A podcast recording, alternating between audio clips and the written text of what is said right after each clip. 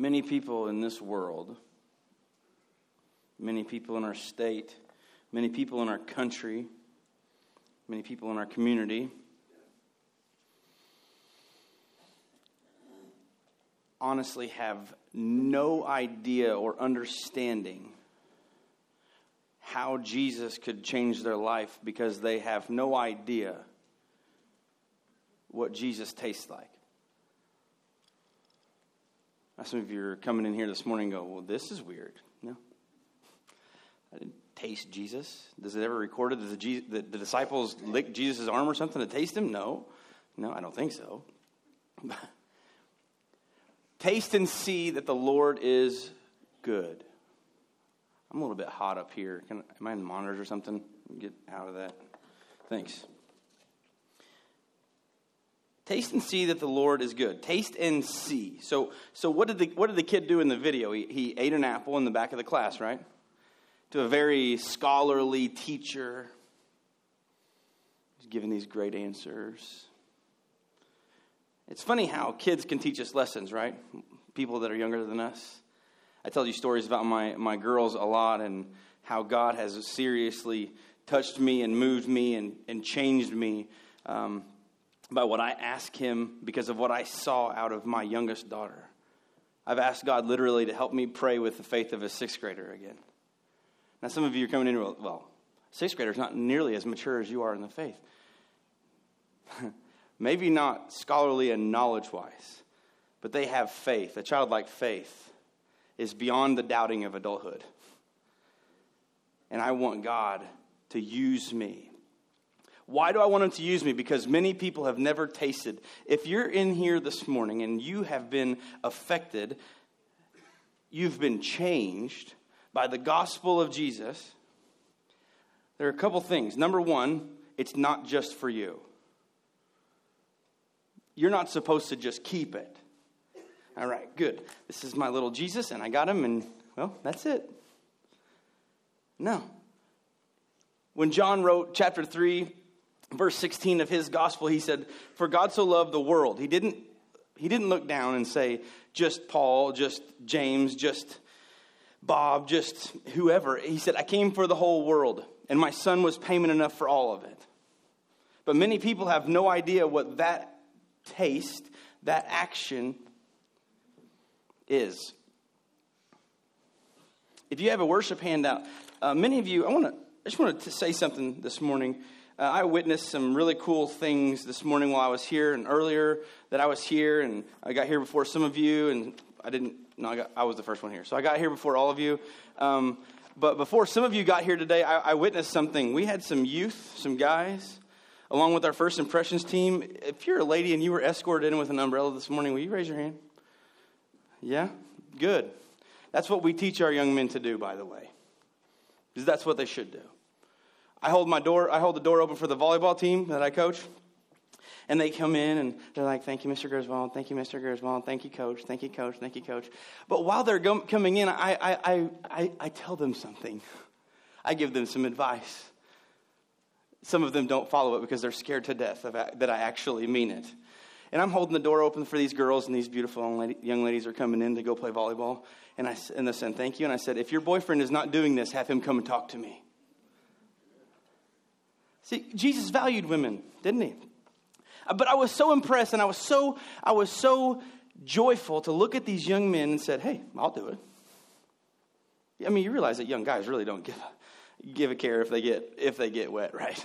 They're like, oh yeah, you get to play in the rain in church. Cool. It's the coolest church ever. But if you have your worship handout, we're going to open up to the first the first page, and in the middle, we're going to have some blanks to fill in while we go through today's sermon. I had I had somebody ask me one time. They said, "Man, how do you? Why why do you do this?" And I was very honest with them. You ready? I said, "Because that helps me not chase rabbits." It helps me have an outline, helps me go, okay, so I don't get off on tangents. But this morning, Evidence of Change is the, is the title of the sermon, and we are nearing the end. I'm going to do, uh, I, had, I had originally said, hey, we're going to do six weeks in, in our book, Stop Asking Jesus into Your Heart. I'm going to do one more next week.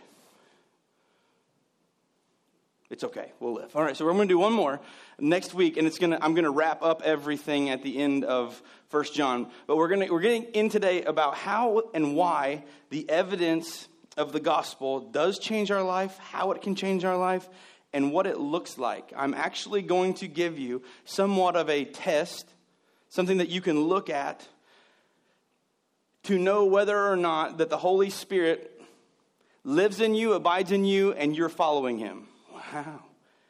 I studied many, many years. No, I didn't. Okay? This is, this is straight out of the Bible. This is straight out of information that God wants us to have. First of all, can I just say, can I just say the word wow? And I know we tossed around some sickness, and there were a whole lot of kids out at Summersville the Friday before last Sunday, and the bugs are going around, and people don't feel good. And,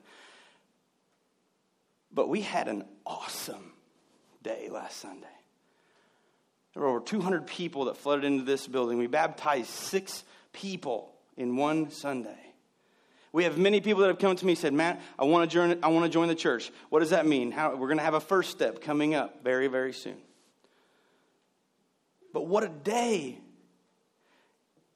The weatherman or some, whatever weather app you have, don't, they don't, none of them tell the truth, okay? I promise all week it said rain on Sunday, rain on Sunday, rain on Sunday, rain on Sunday, rain on Sunday, rain on Sunday. Chance of not rain on Sunday. And we get to Sunday, and what was it? It was beautiful. 76 to 78 degrees, sunny, bounce house in full effect, okay? Uh, if you check out uh, Connections page, we shared a picture that somebody took across the highway of the entire parking lot full. There's people everywhere and there's bounce houses going on. I don't say that to say, wow, Connection, you are awesome. No, thank you, God, for using people that are broken like us to reach other people, to show people what Jesus tastes like. This is our, this is our job. Do you understand this? This is your job.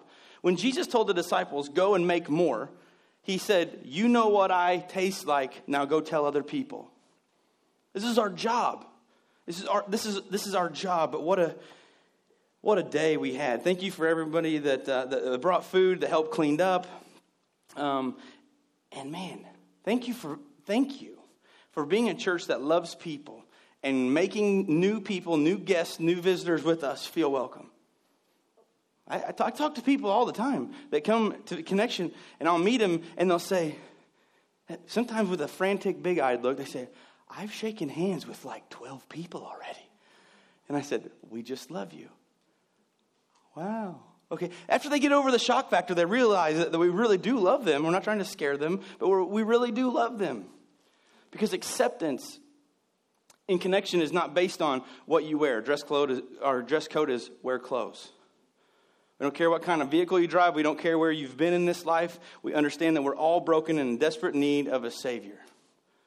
We've tasted and seen, and now our job is to tell other people. We're going to be in 1 John chapter 2 this morning.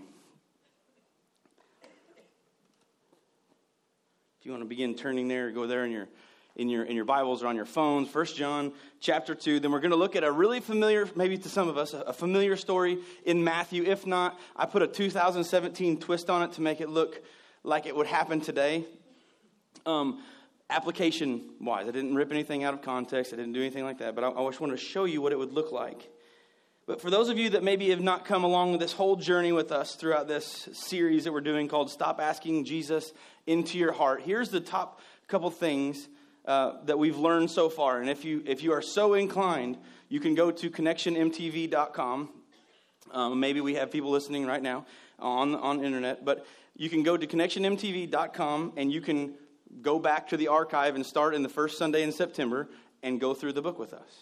Okay? It just, it's just audio currently. We're working on getting video and everything out there. But these are some of the things that you, you will see in those sermons. Number one, we looked at that God wants you to be completely assured of your salvation.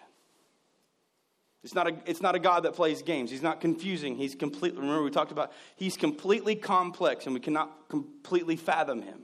But he wants you to be completely assured. We read verses that said, I am writing to you so that you may know. It's pretty plain, right? I'm writing so that you may know. The second thing is that Jesus died in our place, right? He died in our place so that we can be assured of our salvation. Now, Jesus atone, atoning for our sin, remember that? Anybody remember that word? Somebody saying under their breath, propitiation. Like, ooh, that's a good word. You should, you should just randomly throw that out at work this week. Okay, just completely out of context. And some of your coworkers will be like, wow, you are way more smarter than I thought you was. Right? That's because that's how they talk, right? It's okay. I told you that I wasn't an English major. Remember, baseball, foosball. That's what about what I majored in. And anyway, but Jesus died in our place, and it's called propitiation, our complete atonement. Okay, that Jesus' blood paid for our sins. The third thing is having the faith to believe that Jesus did this for you, because we had the argument of some people coming through and saying. In fact, last year I met a gentleman at that back door, and he came in. He came to church because guess what? Guess who invited him? His son? No, didn't listen to his son. Didn't, didn't come with his son. Did he listen to uh, his, his, his daughter in law? No, didn't. But when the grandkids asked him to come to church, he came to church. And I met him in the back, the back by the back door, and he shook my hand and he goes, I cannot believe it. I said, What? He goes, First of all, I'm in church. I said, Well, that's great. I, didn't know the guy's history. He said, I haven't stepped foot in a church in 35 years, and the rafters are still standing in this building. And I said, well, this building, if you, if you understand the constructional part of this, of this building, is built by the carpenters for Christ, and it is solid. And I said, but besides that, you don't have to worry about that because you just entered a building with a whole bunch of people that are just like you. But some of them have tasted Jesus and were different. The next thing God talks about, he says, I want you to know what it means to be repentant. Remember that? Remember, remember this? I'm sorry I got caught versus repentance. There's a difference. There's a huge difference. And, ver- and, and number five, uh, we talked about how God keeps us and that we cannot lose what God has placed together. And I used a Greek, a Greek word in John 10 28, and that Greek translation literally means kept, K E P T. Okay? It keeps our salvation. For those that, that have truly repented, truly believed, truly had the put their hand metaphorically had their hand on Jesus Christ understanding that he is the sacrifice for our sin biblically it cannot be taken from you do you know how awesome that is maybe maybe maybe you don't maybe you have no idea what it's like to live a somewhat up and down life maybe you have no idea what it's like to struggle maybe you have no idea what it's like to sin wait a minute i'm lying right you know exactly what it's like. Aren't you so thankful that God died, sent his son for you? Evidently not. Are you? Yes. Here, this, do you know? Do you know what kind of hope you have because of that? Yeah, some of you are some of you regular connection people are going. Uh oh, how many cups of coffee did he have? A lot. Just kidding. But I get excited because I can look back at my life and I have a serious not that I want any of my kids to have it, not that I want any of your kids to have it, but I have a prodigal son story in my life. For seven years, I ran from God, ran directly away. He said, I want you to be a pastor. I said, heck no. Literally. Probably I said a lot worse than that, but I said, no way. And I went that way. I know some of you are going, I can't believe he's ever said, be quiet, right? You've said them and thought them too. I ran that way. God said, I want you to go this way. And I said, nope. For seven years, I ran from God's calling on my life. Doing whatever I would uh, want to to try to fit in, I'd lay in bed at night every single night. And I would be completely, some of you have, you understand exactly where I am. I was completely convicted by the Holy Spirit. Matt, you know what you're doing is wrong. Will you just do what God wants you to do? No, man, I'm not going to be a pastor. That's crazy. I, I even told God that I would go to a different country to be a missionary if I, if I didn't have to be a pastor. You ever worked a deal with God? How'd that go for you, right? Okay, some of you are laughing because you know. Now, there came a time when God humbled me greatly. And I finally looked this way and I said, okay. Huh. Uh, and sometimes, sometimes we do this. Sometimes we go, okay, God, I'll do what you want me to do. Sometimes we do this. Oh, I really know this is what I'm supposed to do, don't we? And just go this way, and I'm so excited. You're like Eeyore spiritually. Oh, yeah, Jesus died for me. Listen, Jesus died for you. So the, the, the, whole theme of the story is in the prodigal son, the son comes home, and Matt came home. But if Jesus didn't hold my salvation, and whenever I ran away, there wouldn't be anything to come back to, nothing to convict me to come back to. That's why God is amazing to me. Because when I was truly repentant, do you realize that God doesn't even remember my sin? We do, don't we? We have a great complex computer on top of our shoulders. And we remember these things. Man, I'm, this is so good. Some of you really need to hear this this morning. You need to say, you know what? I've had doubts. Listen, I've never met a single Christian in my entire life. I've never met a follower of Jesus that can honestly, truly, 100% say, I have never had any doubt of anything of my faith. Never. I've never, if they're brutally honest with me, they can say, I've had doubts. Okay, now watch this. I'm going to give you a checklist. Oh, some of you are like, oh, goody. Some of you note writers are like, oh, yeah, write the test. Is it going to be multiple choice? Fill in the blank? What's it going to be? Anybody like taking tests? I didn't think so. Oh, one, one, have one.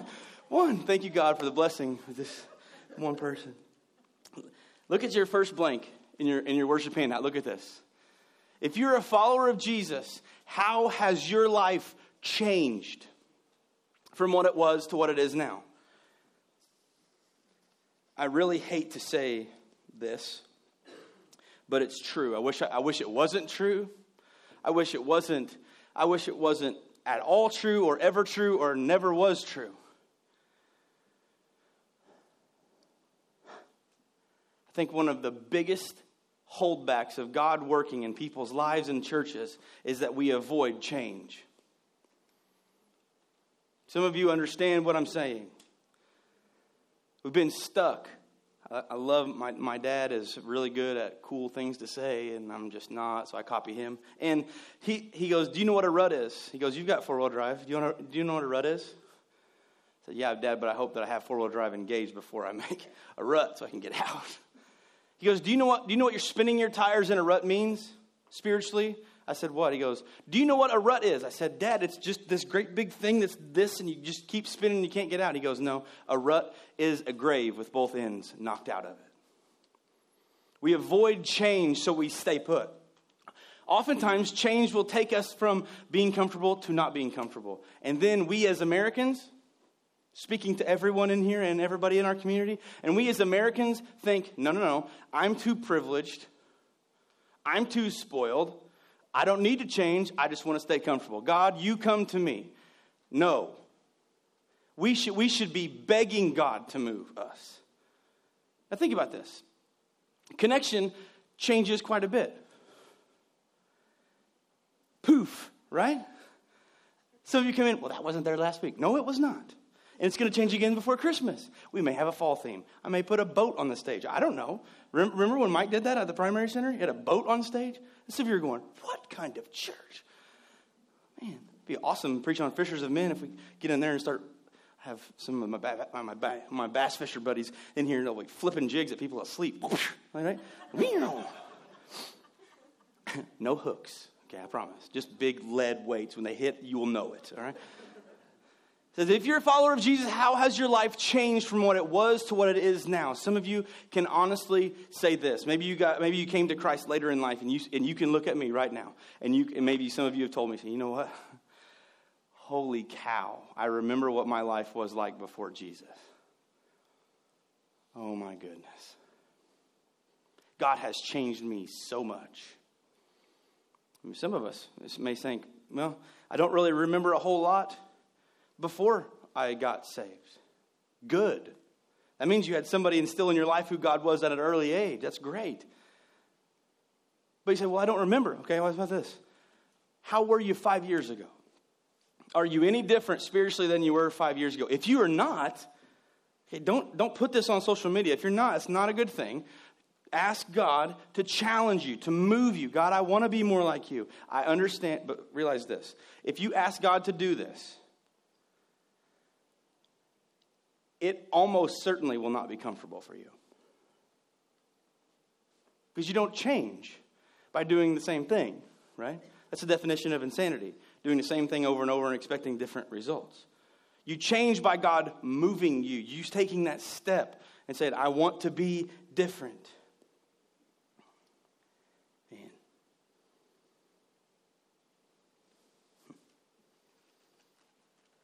When we talk about repentance, I like this. Repentance is not God. This was, this was in the, our, one of our connect groups.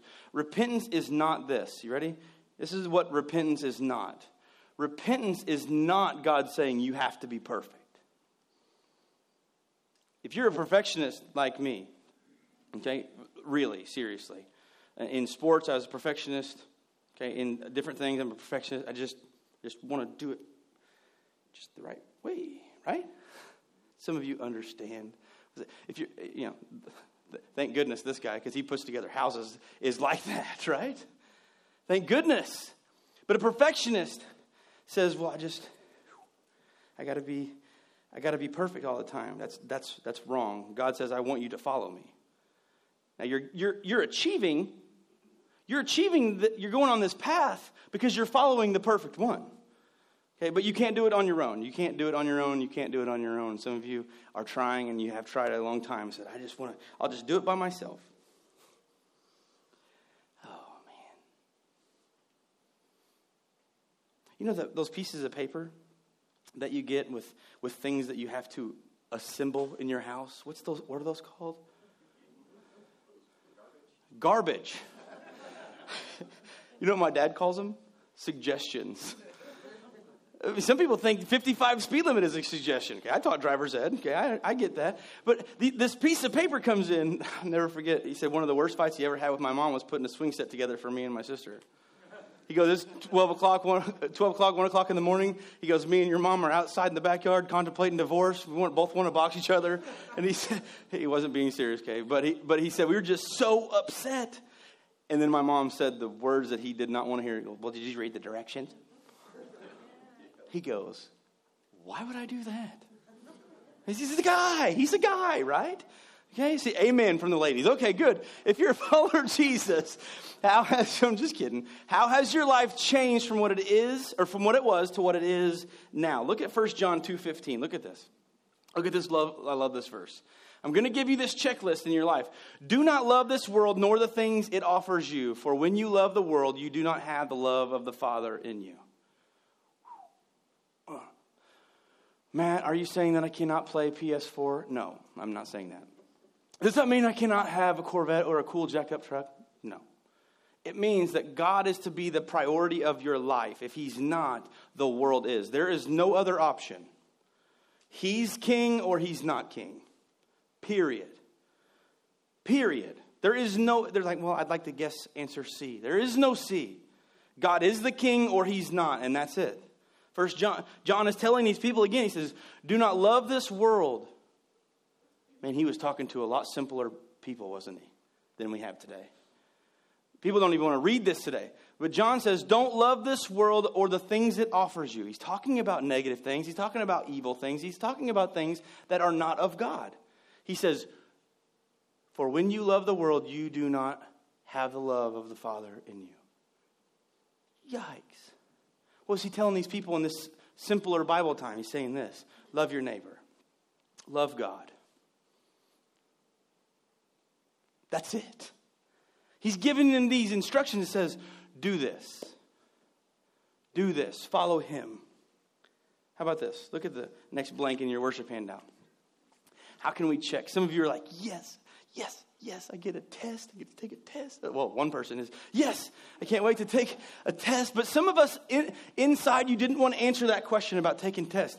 But you are really interested when you say, hey, how can I check my faith? I don't want anybody else to know that I, don't like, uh, that I like tests.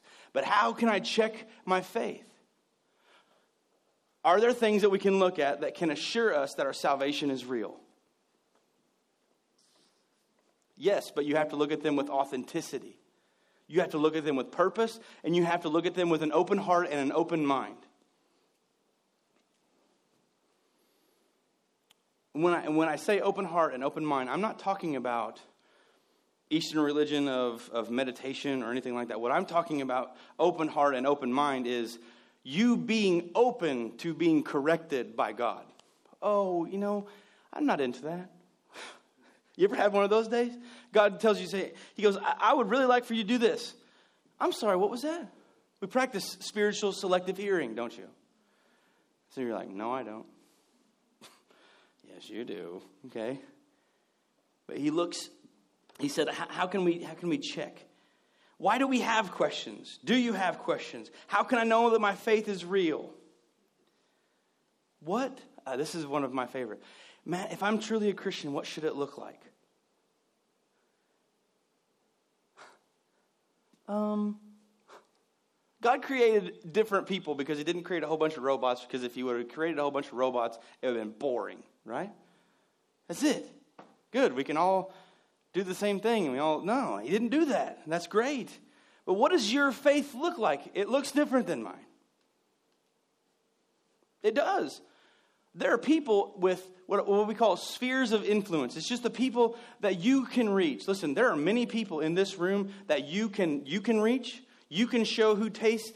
You can show them what Jesus tastes like. You can do that. I will never meet him.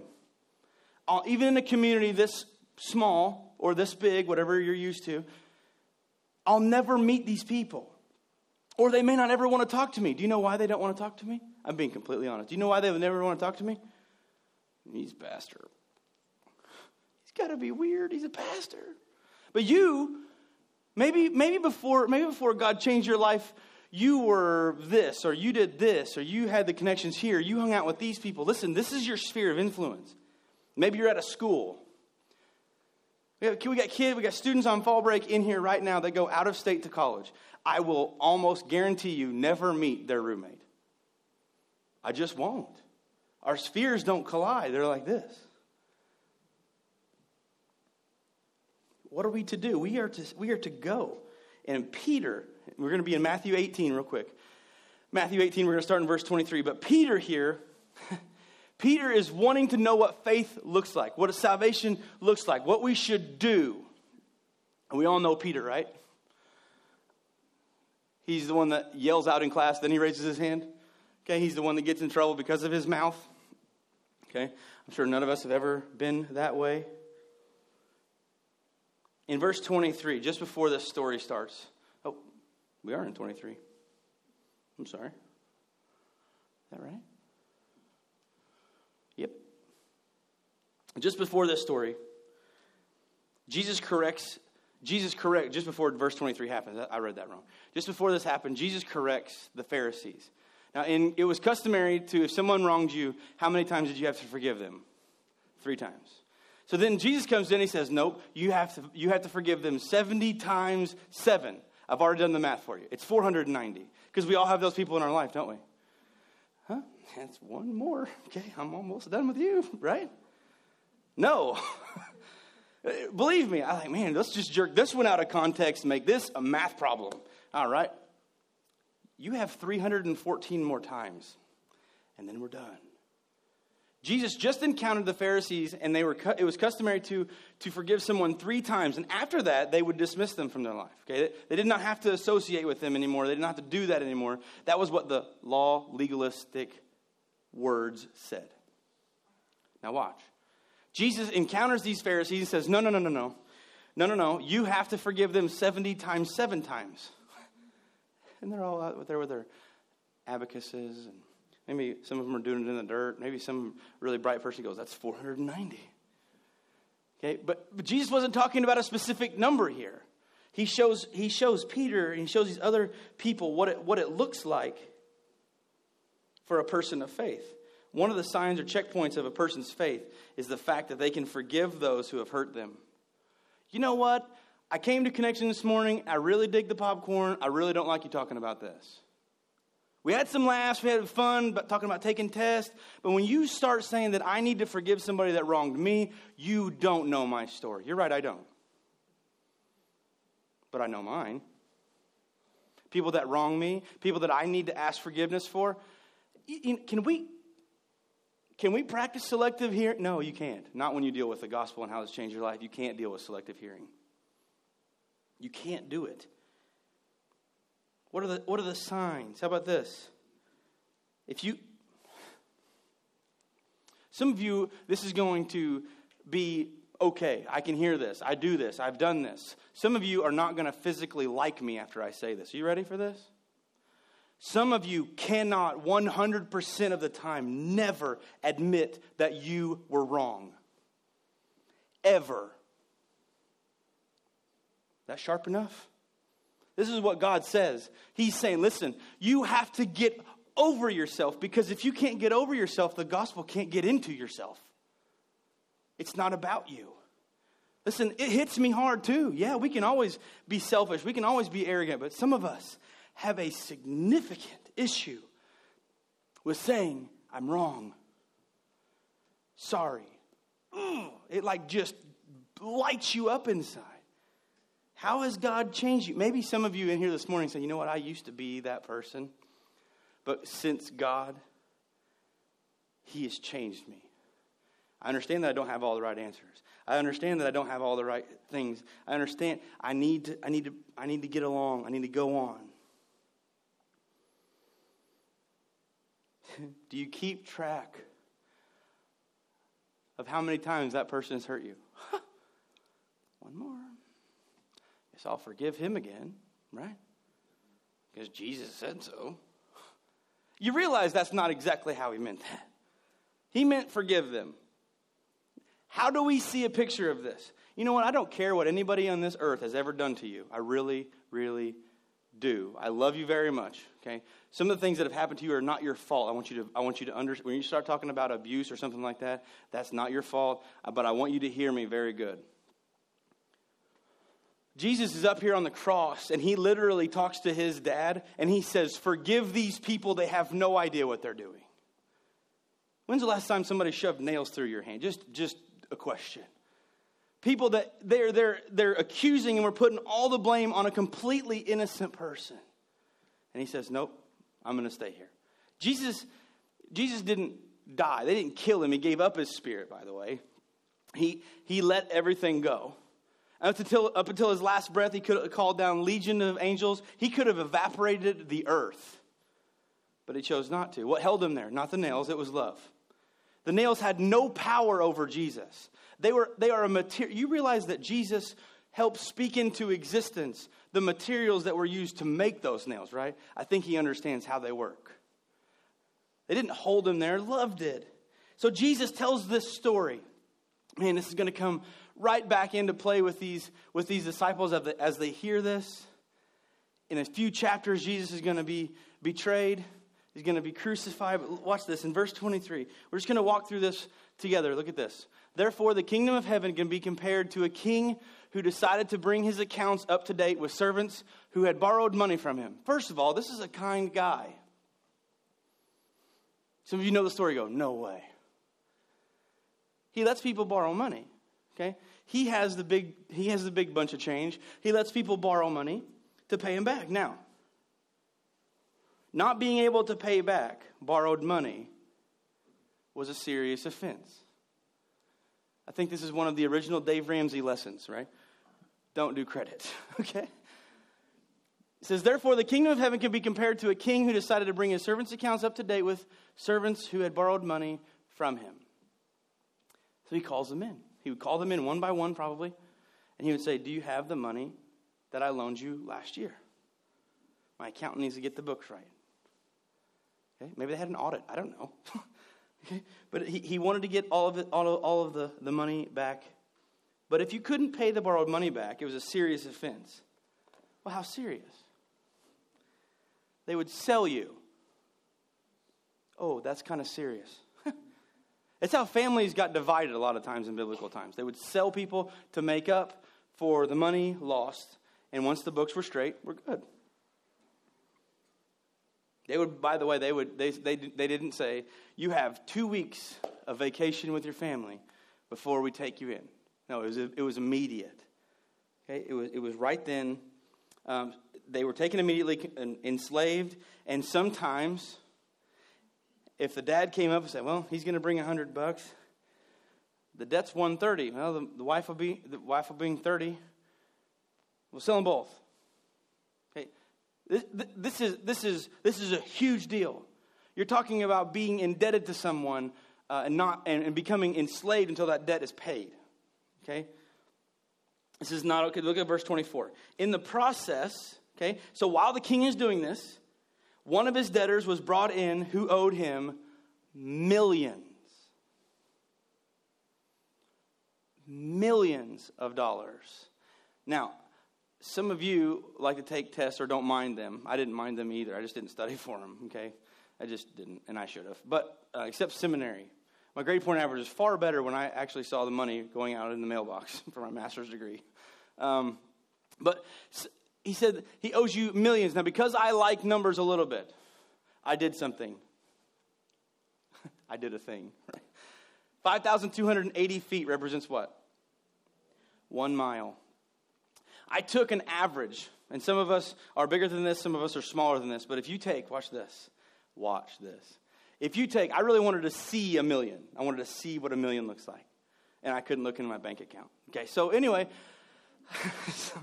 wake up. Okay, so I said, okay, if, if let's just take an average because it's going to be easier to do this. An average person, shoulder to shoulder, we'll just say for this experiment is 24 inches, two feet. How many miles is it if you stack people side by side, shoulder to shoulder? It's over 350 miles.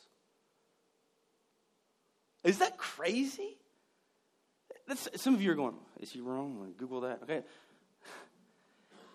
A million is a lot. Now, some of you are going, well, a million is not a lot. If that's the case, talk to me after church. God has a plan for your money, and I'm just kidding. Okay, but listen, he said he owes a million. Now, here, this is why the New Living Translation uses the term millions. It was not able to be paid back doing what he did for the rest of his entire life. It was a debt too big. How do we see this debt now? How can we make sense of that debt now? You do not deserve, nor do I. No one on this planet understands that they should, in fact, be entitled to heaven because you can't pay your own debt of sin. It's not payable. You cannot do enough good things. You cannot, you cannot say enough good things. You cannot help enough poor people. Now, this is, these are things that we're supposed to do after we have salvation, okay? That propels us into our stuff. But you cannot pay the debt that you owed. And this is what makes me happy because it was paid even though you and I didn't do it. And now we get to, we literally get to go to spiritual ATM things and receive something that we didn't put in the bank. Your heart, your, your mind or heart, however you want to read it in the old Greek or in the, in, the, in the new modern day where your heart is, okay? Your heart, once your heart belongs to God, it cannot be taken back. No policy. But you owed millions. You owed a debt that you could not pay. Now, watch this picture of Jesus' grace. Does this not portray exactly what he's going to do in a few chapters? So there's a debt that you can't pay. In verse 25, he couldn't pay. So his master ordered that he be sold. Just think of the anxiety. This guy probably has a family. Think of the anxiety of you being sold away from your family. Oh, watch this. The master ordered he be sold along with his wife and his children. And as if that's not enough, everything he owned. Yes, that means the boat. Yes, that means the motorcycle. Yes, that means the camper. And basically, you've worked your whole life to buy these things, and now that doesn't matter anymore. It's all gone. to pay the debt. That's how big the debt is, by the way, selling the whole family and all of your stuff. Verse 26, it says, But the man fell down before his master and begged, Please be patient with me, and I will pay it all.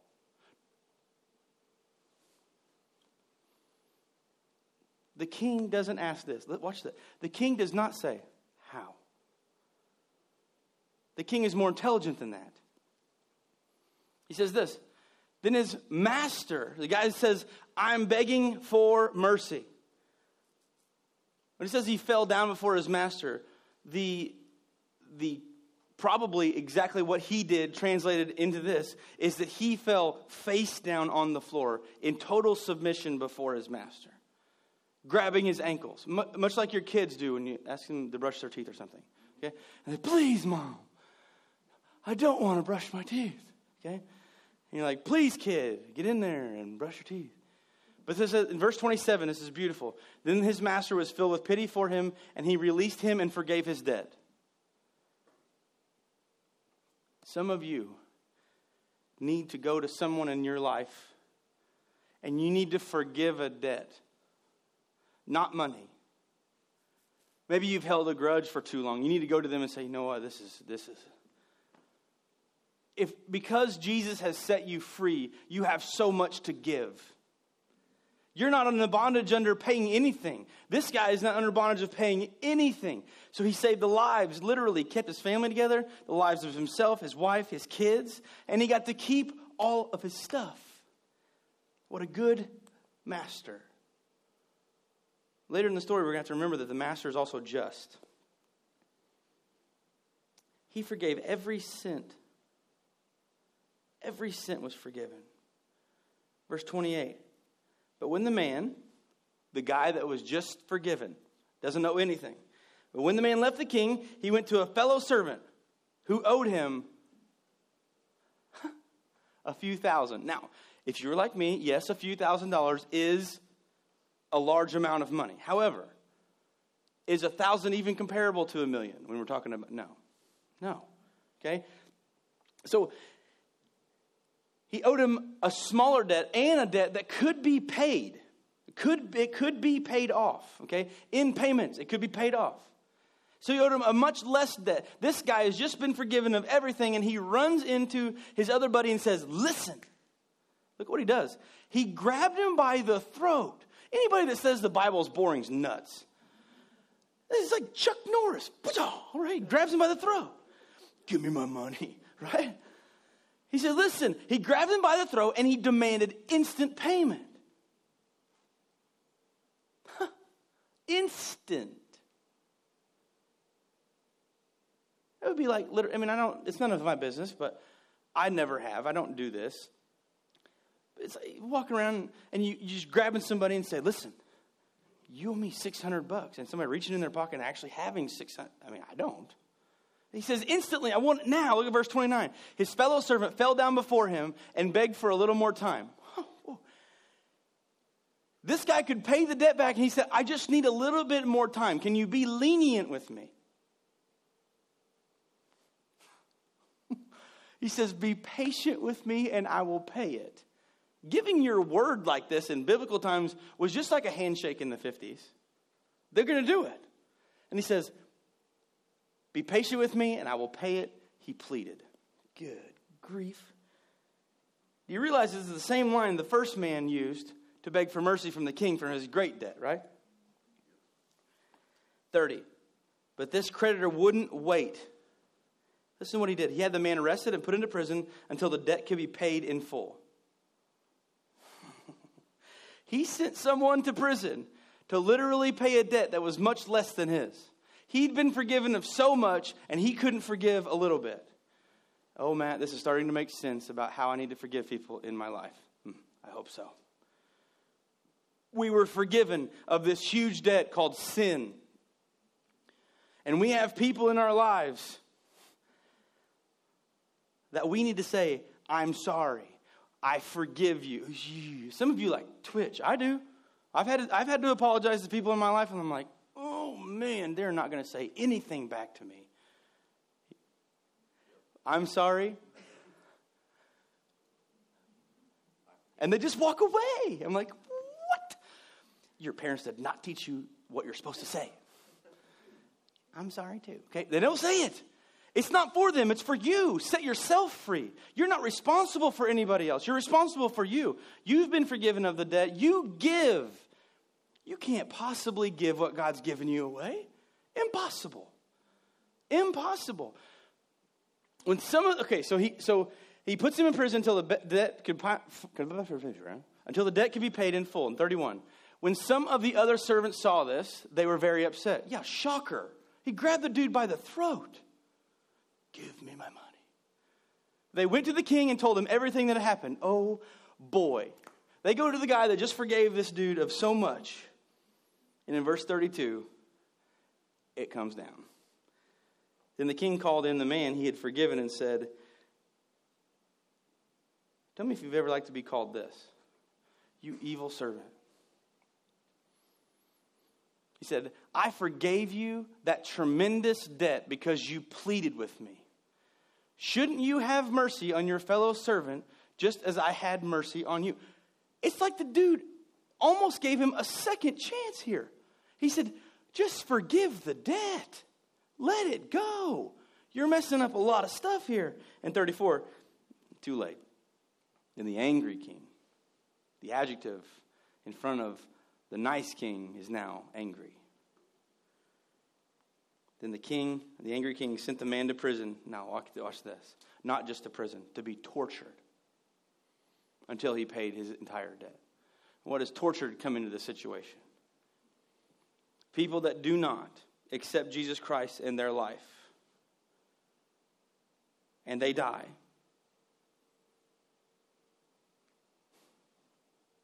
I cannot begin to express the torture that you will see for eternity. And it doesn't have to be uh, anything other than this a complete, total absence of the presence of God. You and I have never experienced that, by the way. Never. Because God is omniscient, He's omnipresent, He's everywhere, He's in all things, He's around us. And I'm telling you right now, I've never seen it, but I can guarantee you this. You do not want to ever, ever witness that. But it's very real. Some people say, well, why do you talk about hell? Because Jesus talked about hell more than he talked about where he was from. Because it's real, it's a reality. This, this junk about people and churches not preaching that hell is real is wrong. Jesus speaks about it more than he speaks about heaven. It's a consequence for the debt that we owe. And he said, Listen, I paid it. Will you just. So he says, You'll be tortured until you paid his entire debt. When you die without Jesus Christ, your hope is gone. It's not there. It's all gone. Look at verse 35. That's what my heavenly Father will do to you if you refuse to forgive your brothers and sisters from your heart. As he's saying we're going to be tortured physically? No. Listen to me. You have been forgiven. If you're a follower of Jesus Christ, you have been forgiven a huge, huge, huge, huge debt. And sometimes we get hung up on the little stuff. I'm, I'm involved in this, I'm in this boat with you. I am. I don't think that I'm not. Because I've had to go to people in my life. I will continue to have to go to people in my life say, hey, I'm sorry I did this. I told you a couple months ago, I apologized to somebody at church. Wow. And you know what happened last week? Somebody did something, they thought they hurt my feelings, and they apologized to me. They didn't. but I said, I said, hey, you know what? I appreciate that. That way I didn't leave here and things were all different, and I didn't know if you were upset, and I, didn't know if I'd hurt you or you'd hurt me or what was going on. That's what a follower of Jesus and a follower of Jesus do. We've both been forgiven much. I forgive you. What better way to show people what Jesus tastes like than someone that doesn't know Jesus and you say, I forgive you? You can't preach a sermon that good. You can't.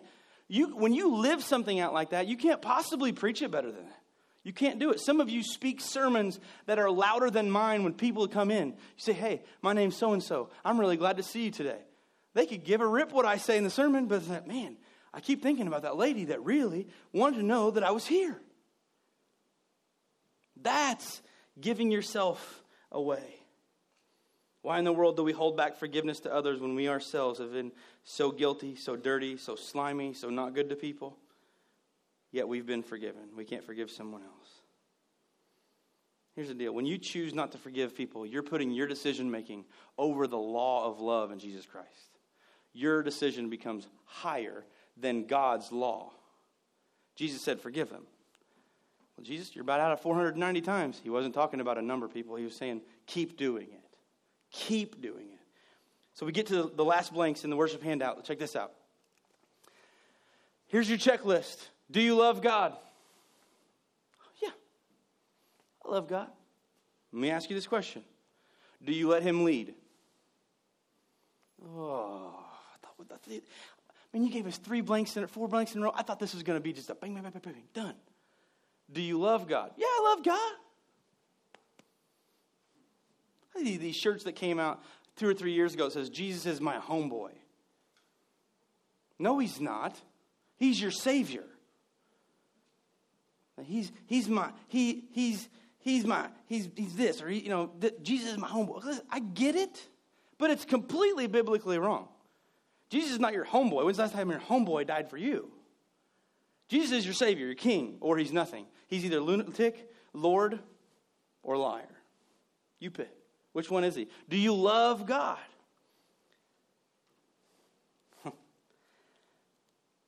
I'm glad it's Sunday because now I'm not the only one that's heard these questions all week.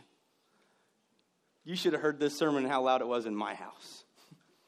And I wasn't preaching, okay? Do you love God? How do you show Him? If you're taking notes, write this stuff down. How do you show Him? Well, I go to church. Okay, good. Jesus says, don't neglect the meeting together. He says that. That's good. Now, watch this. When's the last time that you got alone with him in your Bible and you talked to him and you studied his word? You know, get busy. I get it. I get it. I understand busyness. But keep in mind that you always have time for the things that you want to do. Somebody asked me this morning, Well, I suppose you've shot like five deer already. And I joked with him. I said, No, I've shot six. I haven't, okay? And I said, Actually, I got to go out the other day and I got to, I, I, got, I got to sit for an hour in a tree stand. What'd you do for an hour in a tree stand? You're wasting your time. You weren't there very long. I said, I read my Bible. I'm not super Christian. Okay, I'm not, but I, I went out into, I, I, knew. I was just looking. I, I mean, literally watching the sun come up. That's what, what I was doing. And I just had my bow, and just in case I got attacked or something. but I was out there, I was hanging out, and I was just reflecting on how good God was to me. Listen, I have the time. You, we all have the time to do the things that we want to do. If you want to play golf and it wasn't raining today, it's going to be sunny later on this afternoon. If you want to play golf, you will find a way to play golf. You will. And then we then we do this. We say, Wow, God, I'm so busy, I forgot to read your word. No, you did it. God didn't say, Hey, go play golf. Okay? If He does, you might want to go, okay? But read your Bible first. But do, do you love God? Do you show Him? Do you study? Do you pray? Do you ask for guidance? I'm talking serious conversation with Him. When's the last time that you woke up in the morning, God, who can I bless today? Who can I pray for today? Who can I involve in my life today? And how can you teach me something that I didn't know yesterday? These are very difficult questions, very hard. Do you love others? Well, heck yeah, I do. Watch. What about the others that aren't nice to you? Well, heck no, I don't.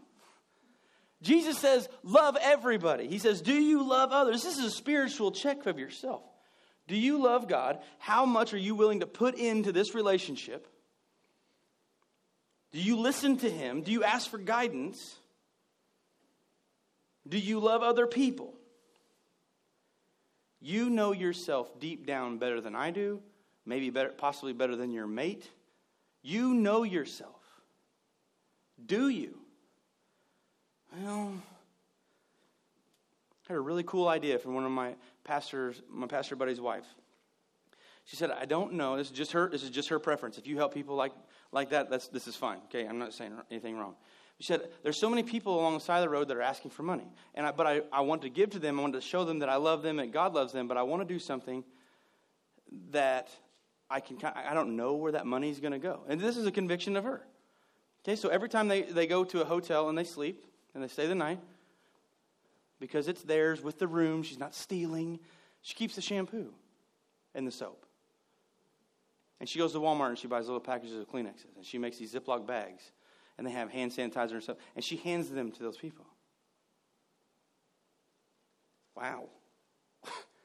She's making an impact in her community. Seriously, they know who she is. The people traveling through there know who she is, and they know what church is involved with it. What, what a cool way to show love to other people, right? Three, look at this. What does your present posture look like? I told you a couple weeks ago that it doesn't remember. Some people come to me and they say, Man, I just don't I do not remember the exact day that I asked Jesus to come into my life. Okay, what does your present posture show you? Does it show you that you made a commitment a long time ago in your life or not? Is Jesus the king of your life? Look at this last verse, and I love, I love how John, and we're going back to chapter five, but he says this: we need to have confidence in what God has done in our life. And if He hasn't done anything in your life, if He hasn't encountered you and changed you, maybe you don't have that relationship yet. So, this is what I'm going to say. If you want to talk about that relationship, you come and talk to me. You talk to some one of our lead team in the church. We'll talk with you after church, one on one. We can get a grasp of this. Okay? But right here, God wants you to know, people that follow him, he wants you to know this. John writes, I have written this to you who believe in the name of the Son of God that you may know what you, that you have eternal life. Did John know, laying on the island of Patmos, probably outside of Greece, that in 1900 and some years, that we were going to be reading 1 John 5:13 in connection? No. But what he did is he did right here exactly what God had told him to do. He's leaving a legacy of faith. We do it with our kids. We do it with the people that we come in contact with that will live after us. I told you last week, connection is not a place. Connection is involved in its community. It's a people. And connection is much bigger than any of us together and all of us by ourselves. It's bigger. I've written this to you so that you believe in the name of the Son of God, so that you may know that you have eternal life. God is not confusing. He's utterly, completely, totally complex, but He's not confusing. He says, Believe in me, repent of your sin, live for me, love like I love. That's what He says. And there's an easy question. Easy question looking at this, is this a relationship that you either have or you don't have? We'll bring everything together as we finish up the book. If you're still doing your reading, we'll bring everything in next week. Um, I'm excited about what God is doing here. I'm excited that, that you braved the rain. I don't know if it's still raining. I don't know. Anyway, enjoy your day. God, who can I bless today? Who can I involve in my life today? Can I pray for somebody that I come in contact with? This is really easy. If some of you are getting ready to go out to eat, you're going to go into our community right now. Okay, you're going to go, you're going to sit down. There's going to be a waiter or a waitress that comes up to you. Do you know that I've not been turned down very many times for this? Sometimes they don't have anything, but when we have a waiter or waitress come to our table, I say, "Is there? We're going to pray for our meal. Is there anything that we can pray with in your life?" Some people go, "Well, no," and they just walk away. It's okay. Pray for them anyway, because they're probably going to have a name tag on. Or if they don't, say, God, you know who our waitress or waiter is, and, and, and be with them today. But sometimes they share things very, very real in their life. Pray for them. Most of the time, they can't stay around because it's just not okay with their job situation. We had a girl at, um, at Lone Star that, that, said, that said, Yeah, you can pray for me. And she goes, This is going to be a little awkward. And I said, How's it going to be awkward? She's a, she's a follower, she's a Christian. And I said, How's this going to be awkward? She goes, Well, technically, I can't. My job says that I cannot close my eyes and pray with anybody in our store. And I said, Cool. What if I pray with all of our eyes open? And she goes, That would be cool. So, and, and, and God heard us. and we had our eyes open. Okay, just don't tell your kids. Okay, right? Hey, let's pray. God, thank you so much.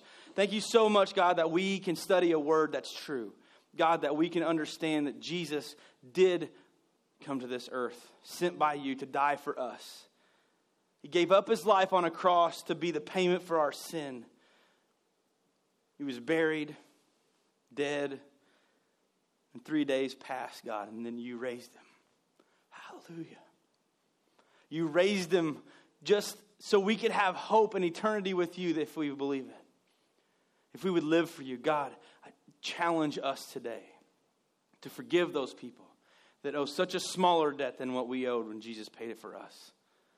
Help us, God. Lead us. We thank you for your grace. We thank you for your goodness. We thank you for your love. It's in Jesus' name that we pray. Amen.